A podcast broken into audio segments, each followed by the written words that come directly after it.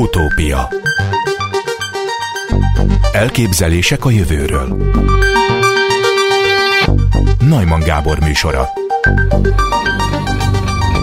Üdvözlöm az utópiában dr. Rockenbauer Antal fizikust, a kémiai tudományok doktorát, professzor emerituszt. Jó napot kívánok! Köszönöm a lehetőséget, hogy elmondtak néhány gondolatot. Ha megengedi, egy idézettel kezdem. A modern fizika csúcspontjának megértése a hegymászáshoz hasonlítható, amikor magasra érünk, ritkább lesz a levegő, hozzá kell szoknunk, ez az aklimatizáció. Így vagyunk a fizikával is, mert egyre feljebb haladva az ismeretlenekbe, egyre kevésbé tudjuk használni szokásos fogalmainkat.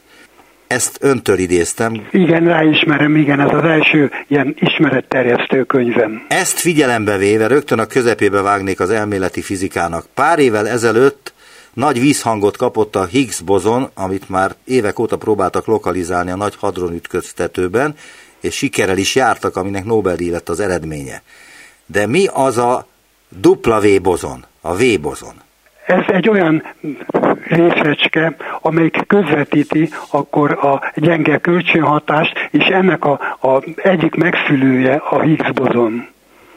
Igen, és e, hogyan, le, hogyan sikerült ezt a nagy hadron ütköztetőben Svájcban e, lokalizálni, mennyi idő telt el, illetve mekkora energiát fektettek ebbe a fizikusok, hogy egyáltalán képesek hát, legyenek ezt lokalizálni? Hát természetesen ehhez rendkívül nagy energiára volt szükség, amit ez az LHC gyorsító volt képes egyáltalán biztosítani, de ez egy indirekt módszer, tehát nem közvetlenül láthatjuk ilyenkor ezt a bozont, hanem egy olyan bomlási folyamatot lehet nyomon követni, aminek a valószínűségét pontosan a Higgs bozon létezése biztosítja. Mi köze van a V bozonnak, vagy a Higgs bozonnak az univerzum keletkezéséhez?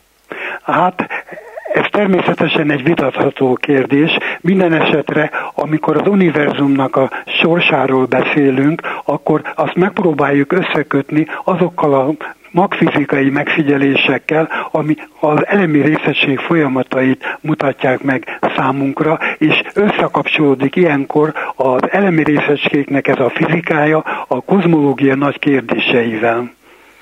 Igen, de hogy mégis, tehát egy kicsit konkrétabban hogyan lehetne megfogalmazni, hogy milyen szerepet játszott akkor a nagy bumban a V-bozon, vagy a Higgs-bozon, vagy a bozonok?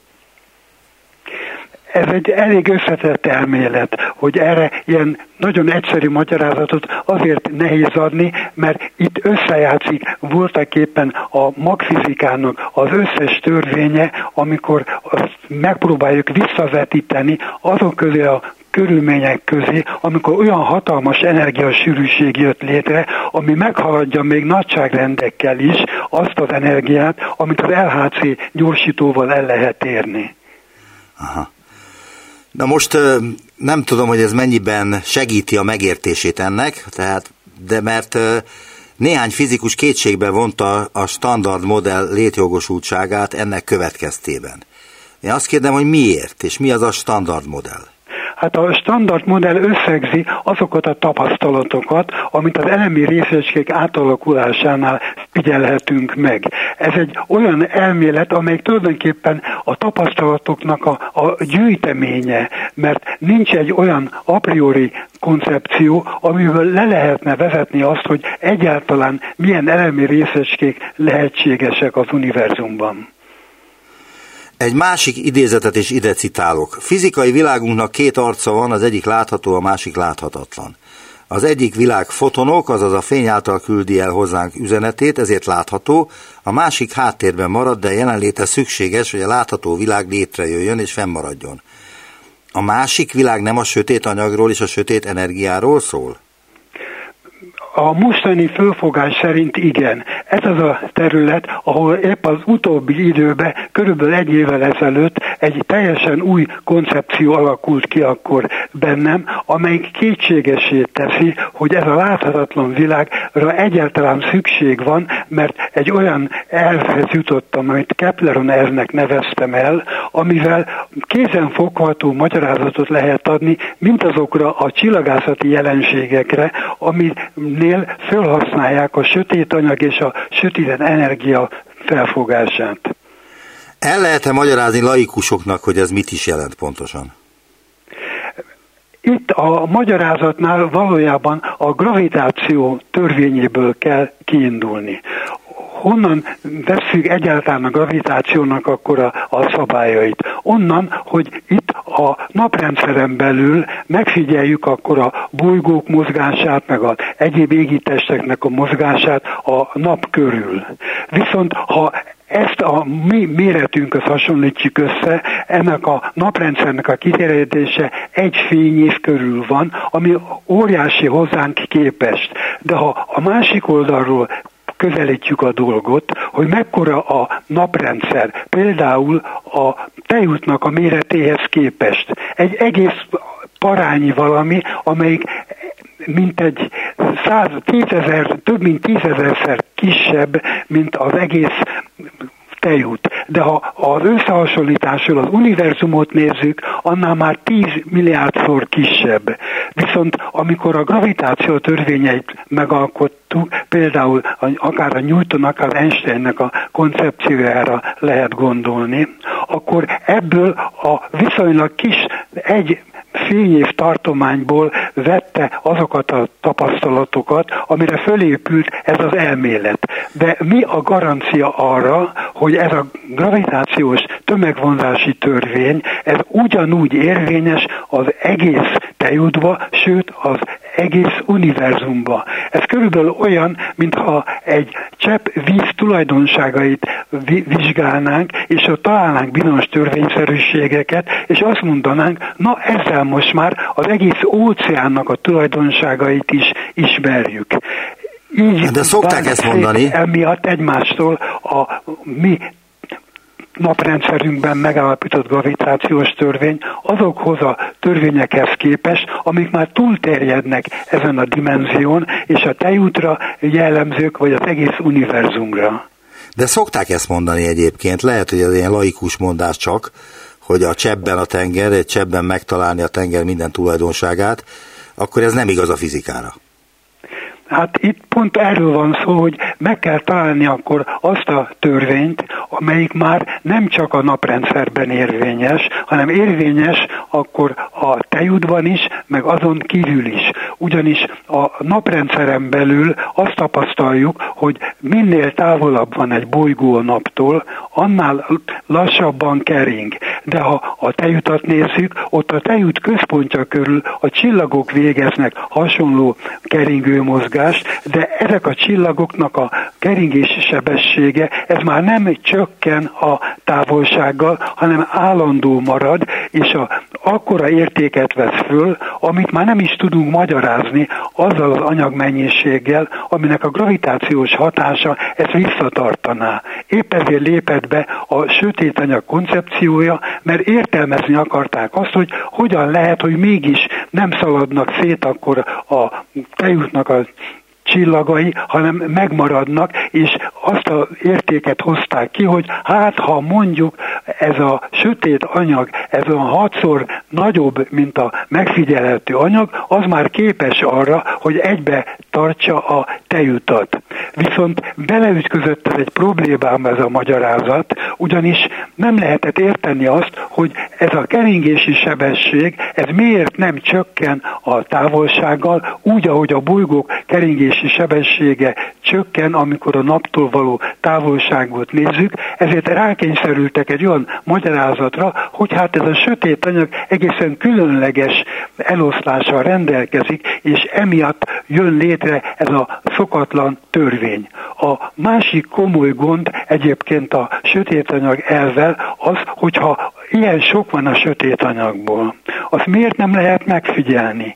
Számtalan legalább egy tucat különböző nagy nemzetközi projektet hoztak létre, amivel megpróbálták megtalálni ezt a sötét anyagot, de nem sikerült. Egyetlen egy ilyen kísérlet sem adott pozitív eredményt. Épp ezért gondoltam azt, hogy itt amit keresni kell, az nem egy új sötét anyag, hanem a gravitációs törvénynek az átalakulása. Ezt én úgy fogalmaznám meg, hogy a itt rövid távon a gravitációnak a vonzó, tömegvonzó hatása érvényesül, de ha kilépünk a galaxisból, akkor a galaktikus taszítási törvényébe megy át, és ezáltal egy olyan erőt kapunk, amelyik egyfelől értelmezni tudja, hogy egyáltalán miért szalad szét az univerzum a mostan megfigyelt kozmológiai törvény szerint ezt hívják Hubble törvénynek. Ugyanis az jön ki ebből a koncepcióból, hogy minden az össze, az univerzum összes galaxisa taszítja egymást, tehát szükségszerű az, hogy az univerzum az táguljon. Ha viszont most konkrétan megnézzük például a tejutat, a tejutat minden irányból körülveszik ezek a galaxisok, és mindegyik taszítja. Ez a rengeteg taszítás egy hatalmas kompressziót hoz létre, és ez a kompresszió, ami egybe tartja akkor a mi galaxisunkat is, és magyarázatot ad minden olyan egyéb jelenségre, amit egyébként a sötét anyagnak tulajdonítanak. Tehát akkor ön szerint ez a, ez a feltételezés, hogy a sötét anyagtól függ a bolygónk rendszere, illetve az univerzumnak a léte, az nem igaz. A igen, ez a hipotézis. Most ezzel szemben tudom fölállítani azt a, a saját elképzelésemet, ami tovább viszi az Einstein-féle gravitációs elméletet. Einstein ugyanis úgy fogja föl a gravitáció eredetét, hogy ez a téridő görbületeivel hozható összefüggésbe. Viszont ez a magyarázatot, ami ő adott, lehet tovább fejleszteni. Ugyanis nem csak a vonzást lehet magyarázni a téridő torzulásával, hanem lehet a taszítást is magyarázni abban az esetben, hogyha a geometria, ami egyáltalán mi figyelembe veszünk, az nem az úgynevezett elliptikus vagy Riemann geometriának felel meg, hanem ehelyett a bújai Lobocsevszki féle hiperbolikus geometriának. Ugyanis ez a két geometria abban különbözik, hogy pont ellentétes irányú görbületet hoz létre a térben, és épp azért addig, amíg mi itt, itt a közelbe azt tapasztaljuk, hogy a tömegek vonzák egymást, mert itt a környezetünk úgy fogható föl, hogy ez egy elliptikus geometriával, vagy Riemann geometriával rendelkezik, akkor viszont, ha kilépünk innen, és nézzük akkor az univerzumnak a hatalmas dimenzióját, az már megfordul, az már a bújai geometriának megfelelő hiperbolikus geometriával rendelkezik, ami taszítást hoz létre. Ez a, a gondolat, ami elvezet minket ahhoz, hogy értelmezni tudjuk azokat a jelenségeket, amit a csillagászat egyáltalán fölhoz, amire véleményem szerint elég önkényes hipotéziseket tud csak adni jelenlegi kozmológiánk. Uh-huh. Még egy uh, idézetet szeretnék elmond, fel, felolvasni önnek. A gravitáció, az elektromágnesesség és a kvantummechanika törvényeit az jellemzi, hogy a folyamatok megfordíthatók, ezt nevezzük időtükrözési szimetriának. A fekete lyukak azonban ellentmondanak ennek a szabálynak, mert amit egyszer lenyeltek, az ott is marad. Tehát a fekete lyukak irreverzibilis folyamatai ütköznek a fizika reverzibilis törvényeivel. Na most akkor ezt hogyan lehet megoldani, mert hogy valamelyik állítás nem igaz, de melyik? Hát itt a fekete lyukak kérdését én nem keverném E össze a sötét anyag és a sötét energia kérdésével. A fekete lyuk az tulajdonképpen az anyagnak egy erősen deformált formája, ami olyan különleges tulajdonsággal rendelkezik, amit mi itt a környezetünkben nem tudunk megfigyelni. A fekete lyuknak a koncepciója az következik Einsteinnek a relativitás elméletéből abban az esetben, ha rendkívül nagy tömegsűrűség alakul ki valahol, és ez hozza létre azokat az objektumokat, ahol már a fénynek olyan mértékbe görbül a pályája, hogy nem is tud kiszabadulni akkor a tömegvonzó hatásától. Ez a, az elmélet, ez szép összhangban van akkor az utóbbi időben megfigyelt LIGO kísérletekkel is, amikor ilyen fekete lyukaknak az összeolvadása valósul. A gravitációs hullámokat mérték hoz létre egy rezgést az univerzum szerkezetébe, ami itt földi körülmények között is megfigyelhető. Tudom, ez volt a gravitációs hullámoknak a megmérése, amiért szintén Nobel-díjat adtak, egy 1905-ös Einstein teória alapján. Ugye? Igen. Mi az a kvantum összefonódás?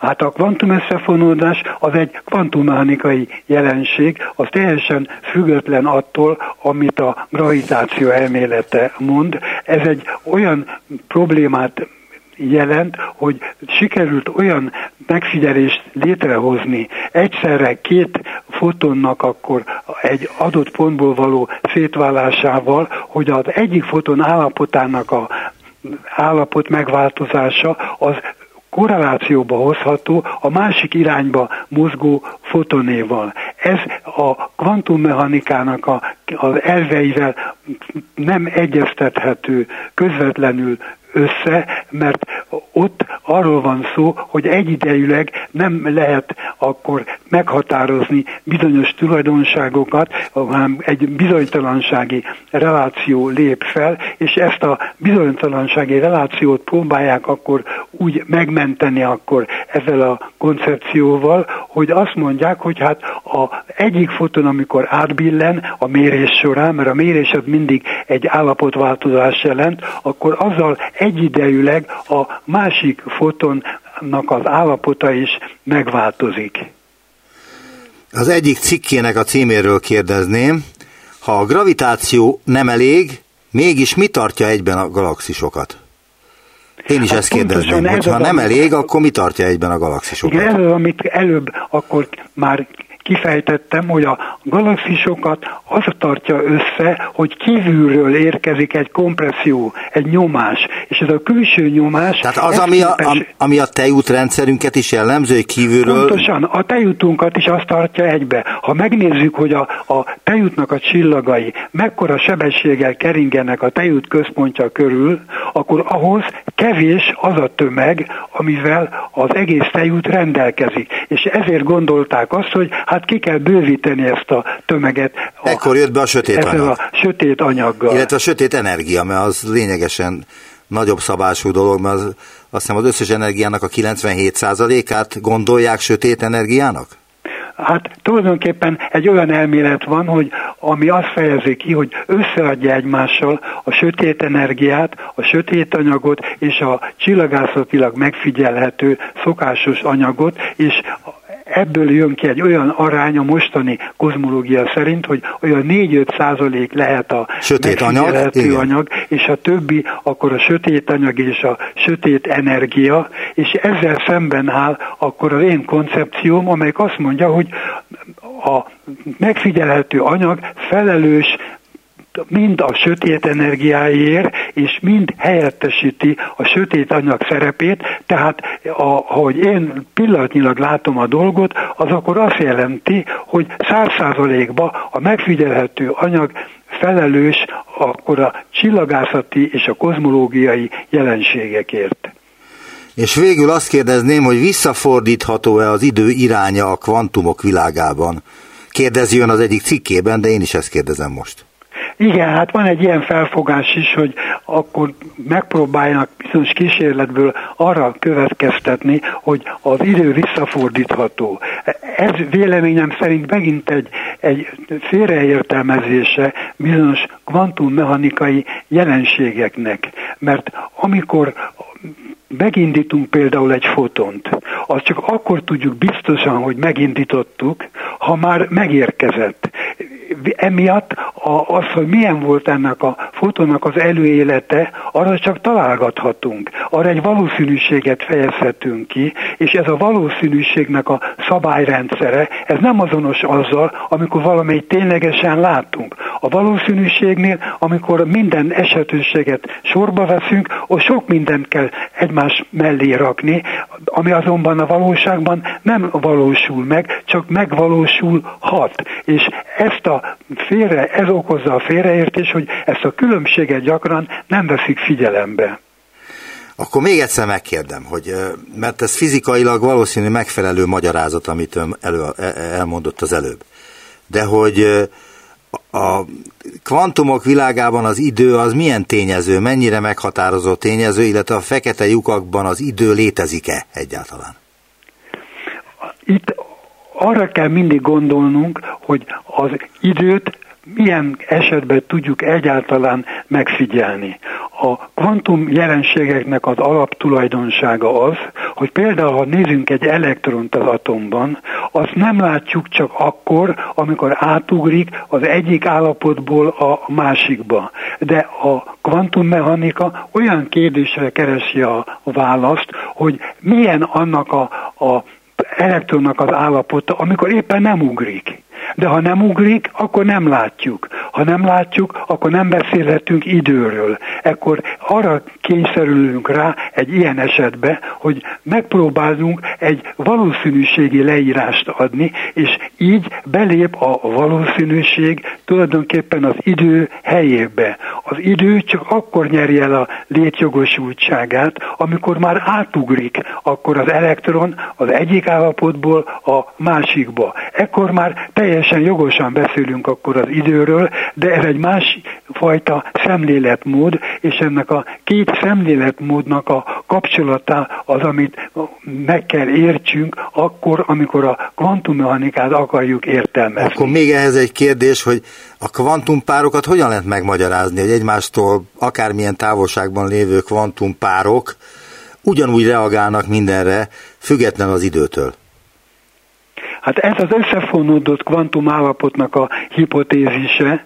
Én a magam részéről szkeptikus vagyok ennek a helyességében, ugyanis az a kísérlet, amelyik erre a konklúzióra vezetett, az úgy jön létre, hogy egy pontból egy idejűleg két fotont bocsájtunk ki, de a két fotonnak a kibocsátása a kibocsátás pillanatában már összekötötte a két fotonnak az állapotát, és amikor ezek szétáramlanak, ez az összekötés, ez továbbra is megmarad. Nem tudjuk ugyan, hogy pontosan milyen volt a, ennek a két fotonnak az abszolút fázisa, de tudjuk, hogy egymáshoz képest fordított. És ez a fordított jelleg, ez ami megőrződik később is, és ezt interpretálják utána úgy, hogy az egyik fotonnak akkor az átbillenése a másikat is átbillenti, noha itt inkább arról van szó, hogy megőrződik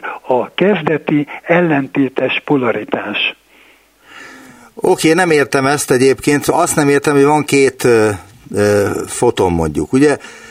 A kvantummechanikában, és Igen. ezek kvantumpárok, amelyek Igen. egymással ellentétes, ellentétesek és az egyik mondjuk Ausztráliában van, a másik Budapesten. És ha elfordítjuk az egyiket, ugyanabban a pillanatban Ausztráliában a másik is elfordul. És idő nem telik el közötte, tehát nem kell eljutni semmilyen információnak Ausztráliába ahhoz, hogy ez bekövetkezzen. Hogy ez, ez akkor mit jelent? Tehát akkor hol az idő itt ebben a kérdésben? Hát pontosan ez az a pont, amire én szkeptikus vagyok az összefonódott kvantum állapot. Tehát ön nem gondolja, hogy ez így van, ahogy én ezt most elmondtam? Pontosan, hogy ez egy elmélet. Az elmélet az mindig fölveti azt a kérdést, hogy igaz vagy nem igaz. Én a magam részéről szkeptikus vagyok, és én azt mondom, hogy ez a koncepció, ez ellentétben van a szokásos relativitás elmélettel, amiatt, hogy föltételezi az egyidejileg való átbillenést, és nekem szimpatikusabb az a felfogás, amikor azt mondjuk, hogy itt két fotonnak a kezdeti korrelációja megőrződik később is, nem kell akkor arra gondolni, hogy az egyik fotonnak a átbillenése az kiváltja a tőle távoli fotonnak is az átbillenését. Nagyon szépen köszönöm ezt a beszélgetést. nem állíthatom azt, hogy mindent értettem, itt a végén meg egyáltalán nem értem azt, hogy ez az egyidejűség, ez mit is jelent, vagy talán Heisenbergtől származik még ez a, ez a törvényszerűség, hogy a, kvantumpárok azok ugyanúgy mozognak, akármilyen távolságban vannak egymástól. És akkor ön szerint ez nem igaz, a... Igen, hát ezek szerint ön a józanész nevébe is ugyanolyan következtetésre jutott, mint én magam, amikor értelmezem ezt a kvantummechanikai jelenséget. Még egyszer nagyon szépen köszönöm az interjút, dr. Rockenbauer Antal, fizikus, a kémiai tudományok doktora, professzor emeritus volt a vendégem, viszont hallásra. Köszönöm a lehetőséget.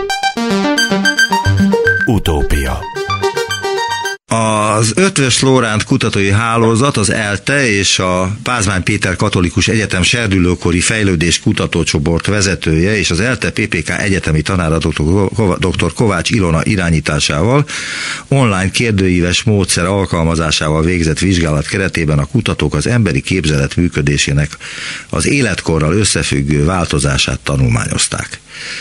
Azt találták, hogy a képzelet élénksége 12 és 60 éves kor között az életkor előre haladtával folyamatosan csökken. Itt van velünk Kovács Ilona, pszichológus, látáskutató, egyetemi tanár, a Magyar Tudományos Akadémia levelező tagja. Kezi csókolom, jó napot kívánok! Jó napot kívánok, üdvözlöm a kedves hallgatókat! Ebben a 12-60 év közötti időszakban mikor csökken a leginkább a képzelet élénksége? Tudna erre példát is mondani-e? Hát itt, itt nagyon-nagyon érdekes a mi eredményünk. Valójában úgy néz ki, mintha a kamaszkor és a fiatal felnőttkor között csökkenne a leginkább, és ahogy tíz éveket ugrunk az életkorban, mintha egyre kisebb lenne a változás. Ráadásul a változásra tényleg egy olyan gyönyörűséges görbét lehet ráilleszteni, ami minden kutató álma, ilyet a kutatócsoportom eddigi fennállása alatt még nem látott. Miért? Hogy néz ki? hát ez egy ilyen ügyzetesen csökkenő, csodálatosan szép görbe, és nagyon pontos az illeszkedése is. Ez valójában a fejlődési görbékre te, teoretikusan jellemző kellene, hogy legyen, tehát a fejlődés során eleinte vannak nagyobb változások, és aztán ahogy kialakul egy felnőttkori állapot, vagy ahogy, ahogy közeledünk arra, egyre kisebbek lesznek a, a változások, tehát ez egy természetes dolog. Egy pillanat, én nem kérdeztem meg valamit, ami azt hiszem fontos lenne Igen. ahhoz, hogy meg lehessen érteni, miről is van szó. Hogyan lehetne definiálni a képzeletet? Kreativitás, Aha. alkotás, absztrahálás, micsoda? A képzelet az, az én a megközelítésemben, és azt hiszem, hogy itt mindenkinek abszolút alapja van arra, hogy saját megközelítést alakítson ki, egy olyan belső szubjektív tevékenység, ez egy aktív dolog, aminek nincsen feltétlenül viselkedéses tünete, amit nem feltétlenül befolyásol az aktuális helyzet, szituáció, az ingerek, amik érik az ember, tehát tulajdonképpen egy belső világ egy belső játszótér, egy belső homokozó, hogyha úgy tetszik. Tehát nem lehet azt mondani, amit egyébként mindenki tud, hogy minél idősebbek vagyunk, annál butábbak leszünk, ez egyfajta elbutulás, ami attól függ, személyektől függően mennyire lesz buta, van, aki teljesen demensé válik már nagyon idős korára, és van, aki még 90 éves korában is fantasztikus dolgokat tud. Ugye? Uh ez lehetséges, hogy így van. Igazából ez az eredmény, hogy a képzeleti kép élénksége, a képi képzelet élénksége csökken az életkorral. Ez a képi ez képzeletre vonatkozik csak? Itt mi ebben a vizsgálatban a képi képzeletet vizsgáltuk, Aha. de a Mm, az egyéb kutatások rámutattak arra, hogy más úgynevezett modalitásokban is, például a hallás, a szaglás dimenziójában is uh, csökkenhet az élénkség, és ezek általában együtt járnak. Tehát akinek nincs élénk képi képzelete, az általában a szagokat, illatokat sem tudja olyan élénken felidézni vagy elképzelni. Tehát ezek azért úgy együtt járó folyamatok, a perceptuális vagy érzékleti élénkség lehetne összehasonlítani, tehát ilyen belső belső érzékelésnek is lehet tulajdonképpen nevezni, de ennek a csökkenése nem feltétlenül az elbutulást jelenti, sőt, jelenthet éppen azt, hogy az adott ember egyre bölcsebb, ha szabad ezt mondani, és ahogy az évek haladnak előre, valóban egyre bölcsebbek vagyunk, hiszen gyarapszik a tudásunk, és ahhoz, hogy ezt a nagy tudást, amit, amit a sok-sok tapasztalat alapján összeszedünk, nem csak az iskolában, hanem az életben, mindenhol, ezt jól tudjuk szervezni. Én azt gondolom, hogy egyre, hogy mondjam, egyre jobban el kell szakadni a, az aktuális képektől, az érzékleti képektől, és egyre absztraktabb struktúrákban kell tulajdonképpen tárolnunk a tudásunkat. És ez lehet valamilyen értelemben az oka, ez lehet a mögött, hogy egyre inkább csökken a képzeleti képélénksége az életkorral. Ez egy feltevés. Igen, de mi az oka? Tehát egyfajta leépülés, vagy mi?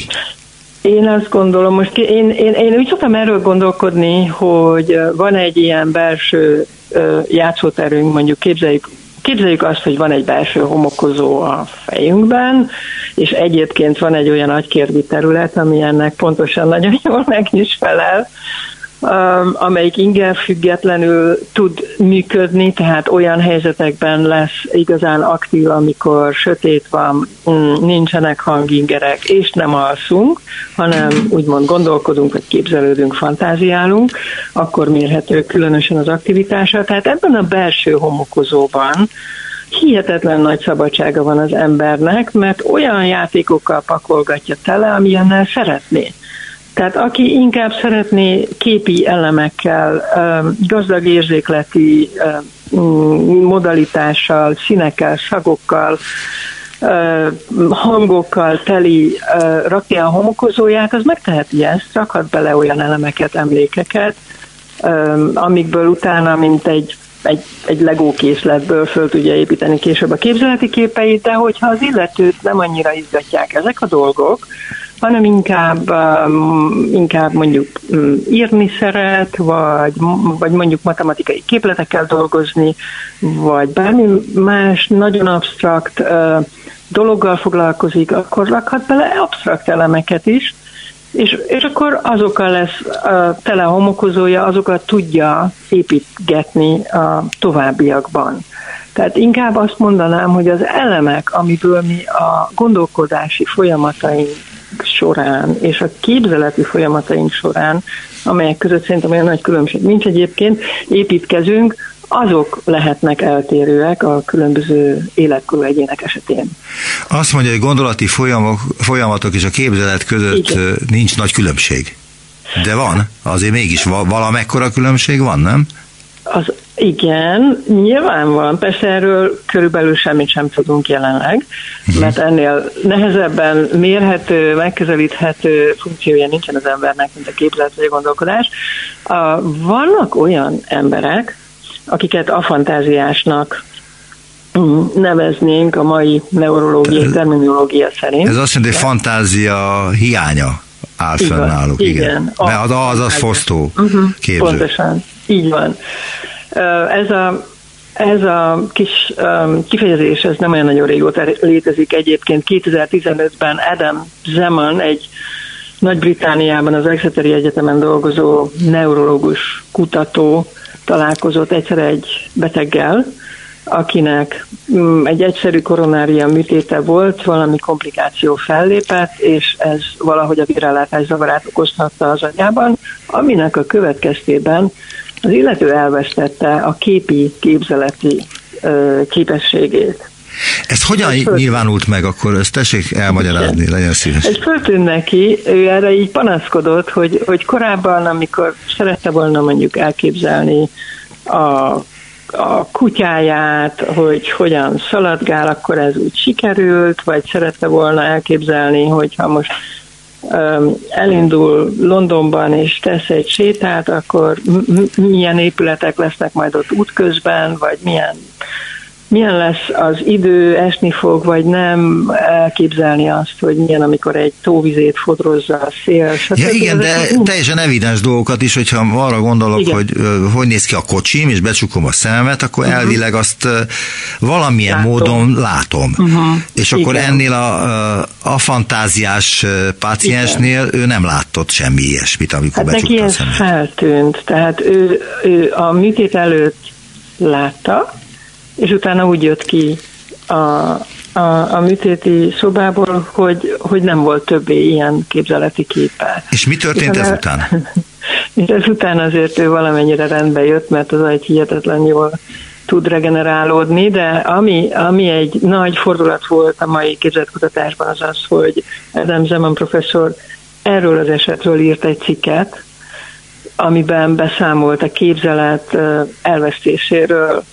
Ezt a cikket elég sokan elolvasták, ugye megjelent több tudománynépszerűsítő fórumon is egy rövid hír róla, és, és elég sok ember jelentkezett utána a professzornál azzal, hogy hát ez nagyon érdekes, én nem is tudtam, hogy másoknak van képzeleti képe, mert nekem már amióta az eszemet tudom nincs. Tehát elég sokan megkeresték azzal, hogy náluk nem elveszett a képzeleti uh, képesség, hanem, hanem nem is volt.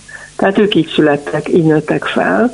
És akkor és akkor ebből elindult egy ma nagyon népszerű kutatási irány, az a fantáziások kutatása, a képzelet kutatása ismét egy picit um, népszerűbbé vált, ez azért szokott népszerűségéből veszíteni, mert nem könnyű a képzeletet vizsgálni, mert ugye ennél szubjektív egy jelenség nincs is gyakorlatilag.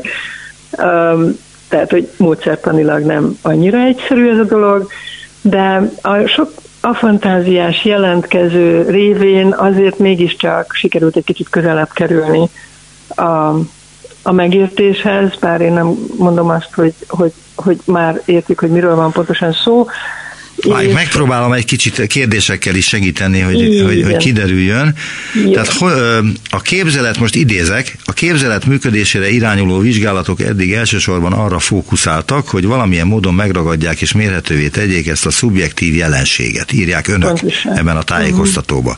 Uh-huh. De aztán végül is sikerült, mert az egész felmérés, vagy ez a kutatás, amit folytattak, ennek van eredménye, és vannak uh-huh. uh, résztvevői. Hogyan válik mérhetővé a képzelet? Hogyan tették önök mérhetővé a képzeletet? Igen, tehát mi egyébként um, szintén az a fantázia iránt érteklődtünk, és e, az a fantáziásokra visszatérve csak annyit szerettem volna még ott mondani, hogy ők azt mondják magukról, hogy kép, hogy képmentesen tudnak gondolkodni, tehát hogy a, mm, nem azt mondják, hogy hiányzik a képzeletük, hanem képmentesen tudnak gondolkodni. Aha. Van ilyen a fantáziások világhálózata, ahol egyre jobban kezd. Tehát ebből lett egy nagy szervezet, és ma már tényleg egyre több érdeklődő van, mert az embereknek néhány százaléka valóban úgy tűnik, hogy így születik. Nem tudjuk pontosan. Tehát, hogy nincsen hogy... fantáziája, nem tud elképzelni olyan uh-huh. dolgot, amit nem lát, amit nem hall, amiről nem olvas? Igen, igen, és ugye ezt ők nem feltétlenül tudják, hiszen honnan tudnák, hogy a másik meg tud ugye a szintévesztés, a színlátás zavara sem könnyen derül csak amikor elkezdődik a színek megnevezgetése, de itt ugye ez, ez, egy, ez még ennél is a szubjektívebb, tehát még a színlátásnál is szubjektívebb dolog, Úgyhogy ez nem szokott olyan nagyon kiderülni, hogy valakinek legfeljebb úgy, úgy azt mondják rá, hogy na hát nincsen ennek fantáziája, de az, hogy, hogy tényleg hiányzik ez a képesség, az nem szokott igazából arra nem szokott fényterülni. Most, hogy népszerűvé vált ennek a kutatása, így, így fejlődik ugye a közösségi médiában egy ilyen nagy világhálózat, ahova egyre többen kapcsolódnak be, és egyre többen osztják meg az ezzel kapcsolatos gondolataikat. Vannak grafikusok, vannak keramikusok, akik boldogan leírják, hogy ők teljesen mentesek a a, a, a sztereotíp alkotás folyamatától, hiszen előre nem tudják elképzelni, hogy mit fognak majd alkotni, hanem az anyaggal interakcióban alkotják meg a dolgaikat, és ez nekik milyen jó, tehát hogy előnye is lehet. Igen, de ez nem a fantáziát jelent, ugye, hanem egyfajta elhatározást. Az a, hát ők nem tudják előre elképzelni, hogy... De nem is akarják, ők azt szeretik, hogy ott a kezük mhm. között alakul ki valami amiből aztán a képzeletükkel előállítanak Igen. valami olyat, ami aztán mm. formát nyer, és lesz valami tartalma. Hát igen, itt van az a kis hajszányi határ, hogy talán, tehát úgy tűnik, hogy nem a képzeletükkel, hanem az érzékelésükkel.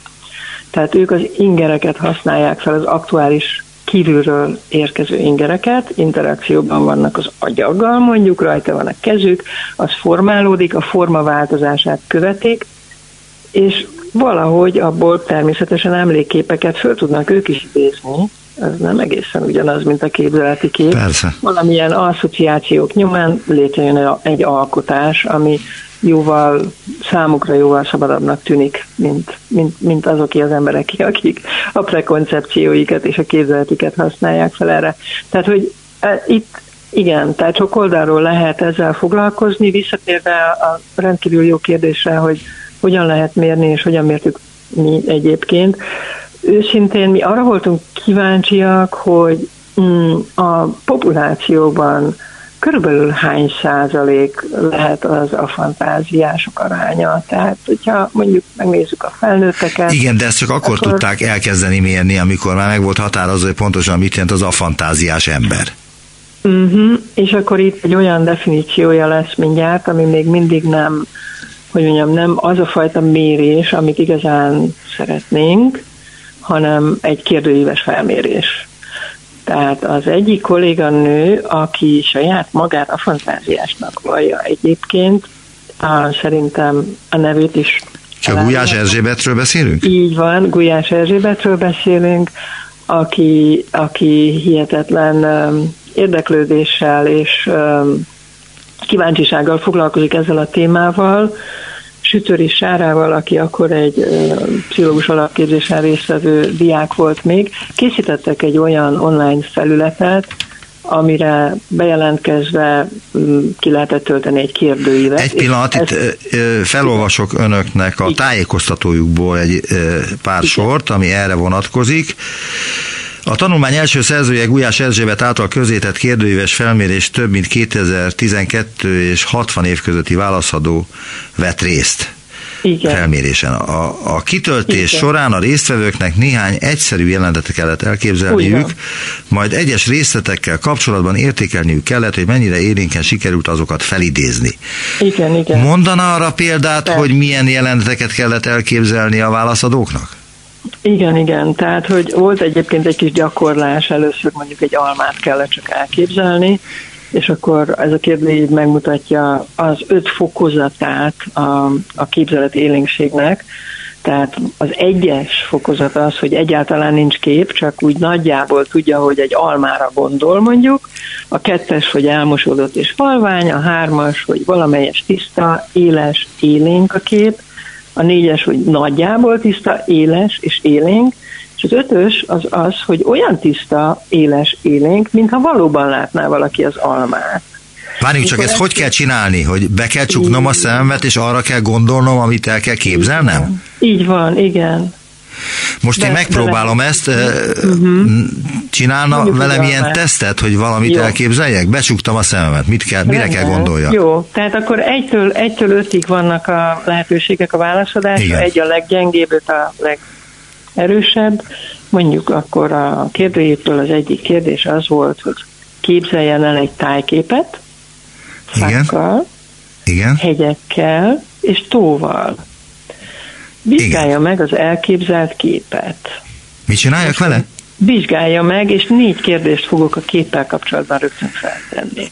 Az a baj, hogy a kép nem jelenik meg, csak csak uh-huh. emlékképek jelennek meg, de azok nem uh-huh. képszerűen, hanem ilyen a tudatban valahol uh-huh. vannak. Igen, igen, tehát tudja, hogy ott van az a tájkép. Igen, de nem látom. Látja, nem jött elő. A, a tájkép körvonalai meg tudnak jelenni nem. esetleg nagyjából, nem? A világon sem, de lehet, hogy ez a helyzet ez nem alkalmas arra, hogy itt az agyam szabadon igen, lófrálhasson bárhol, igen, mert igen. hogy nekem koncentrálnom igen. kell az interjúra, meg a kérdésekre, és emellett Pontosan. még el kéne lazítanom magamat, ami lehet, hogy nem sikerül ehhez egy kis idő kellene. Így van, tehát hogyha azt az agyterületet, amelyikben ez a homokozó van, ez a képzeleti homokozó szeretnénk működésre bírni, akkor azért az a szerencsés, hogyha minél kevesebb inger ér minket, és minél kevésbé dolgoztatjuk az agynak az úgynevezett frontális területeit, ami a viselkedésünket irányítja,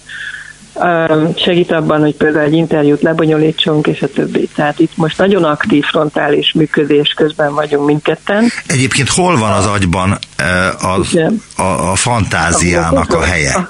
Az amigdalában? Hát nem, biztos, nem. A, a képzelet kutatók már gyakorlatilag a 70-80-es évek óta azt gondolják, és és még... Találgatok. Igen. Közelebb vagyok, vagy nem? Hippocampusnak sok köze van egyébként az emlékezethez. Tudom, az emlékezet egyik központja. Nem rossz, nem rossz találgatás, de a 70-es évek óta gyakorlatilag az az elképzelés uralkodik a képzeletkutatásban, amivel én személyesen nem értek egyet, hogy a látórendszer hagyja végre a képzeleti működést is a képi képzelet esetén. A látórendszer egy elég, elég komoly hierarchiába rendeződik az agyunkban. Van egész alacsony szintje, és van nagyon magas szintje. Erről nagyon keveset tudunk, legalábbis a szemész professzorokkal már készítettem interjút, és ők addig pontosan tudják, hogy a, a látóidegre megérkezik a kép, de az, hogy utána mi történik, arról fogalmuk sincs.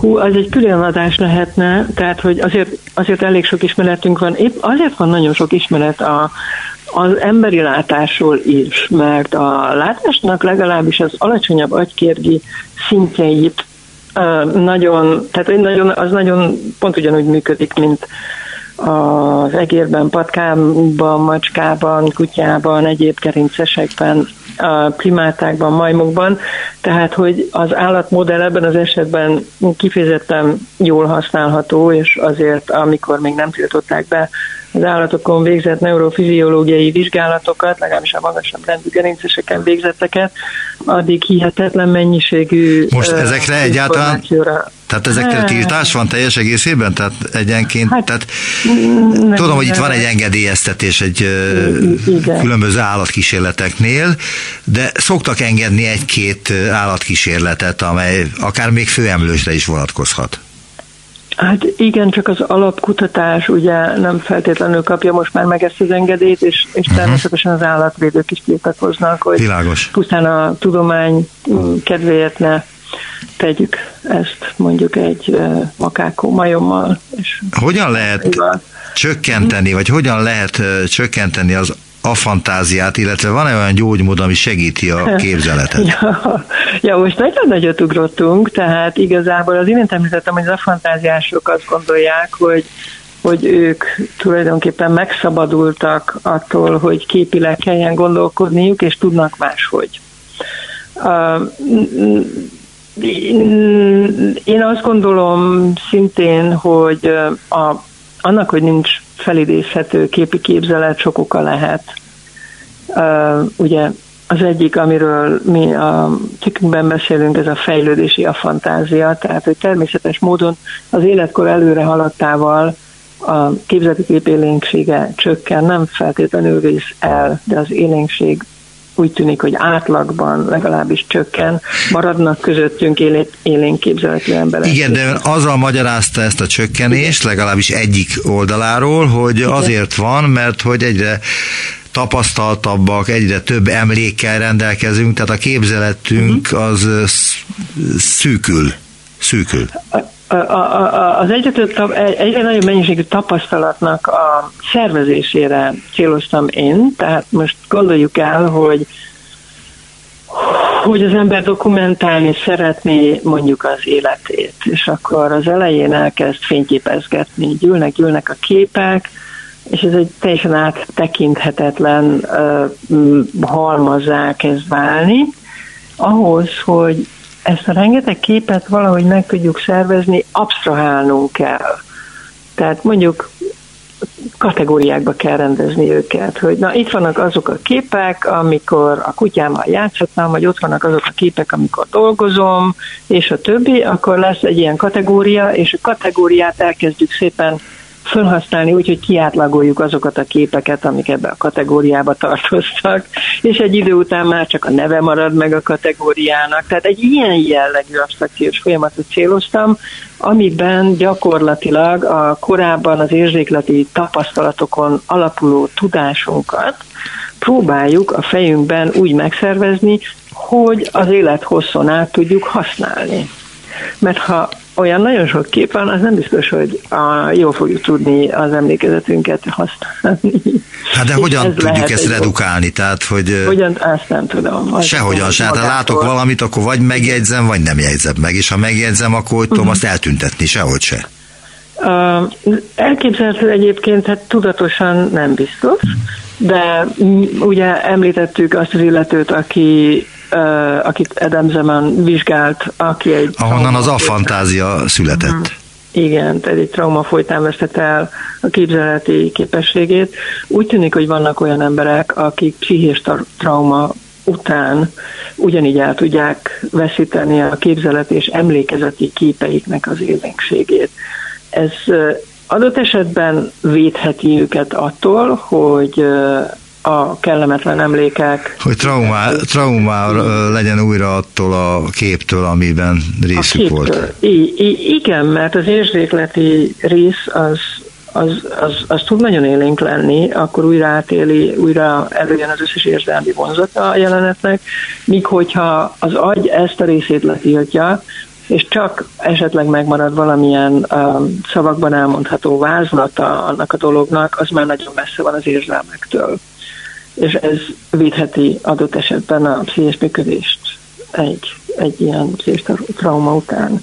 Úgyhogy így elképzelhető, hogy az agyunk képes csökkenteni a nélkül, hogy mi erről tudnánk, tehát a belső folyamatainknak a jelentés részéről ugye nem feltétlenül van tudomásunk, különösen az, az érzékleti jellegű dolgokkal kapcsolatban kevés a, a tudatos mozzanat. Úgyhogy én ezt el képzelni. Nagyon szépen köszönöm az interjút. Kovács Ilona, pszichológus, látáskutató, egyetemi tanára, a Magyar Tudományos Akadémia levelező tagja volt a vendégem az utópiában. Kezi csókolom viszont hallásra. Én is köszönöm a beszélgetést. Viszont hallásra minden jót. Visszaértünk a jelenbe. Neumann Gábor utópia című műsorát hallották.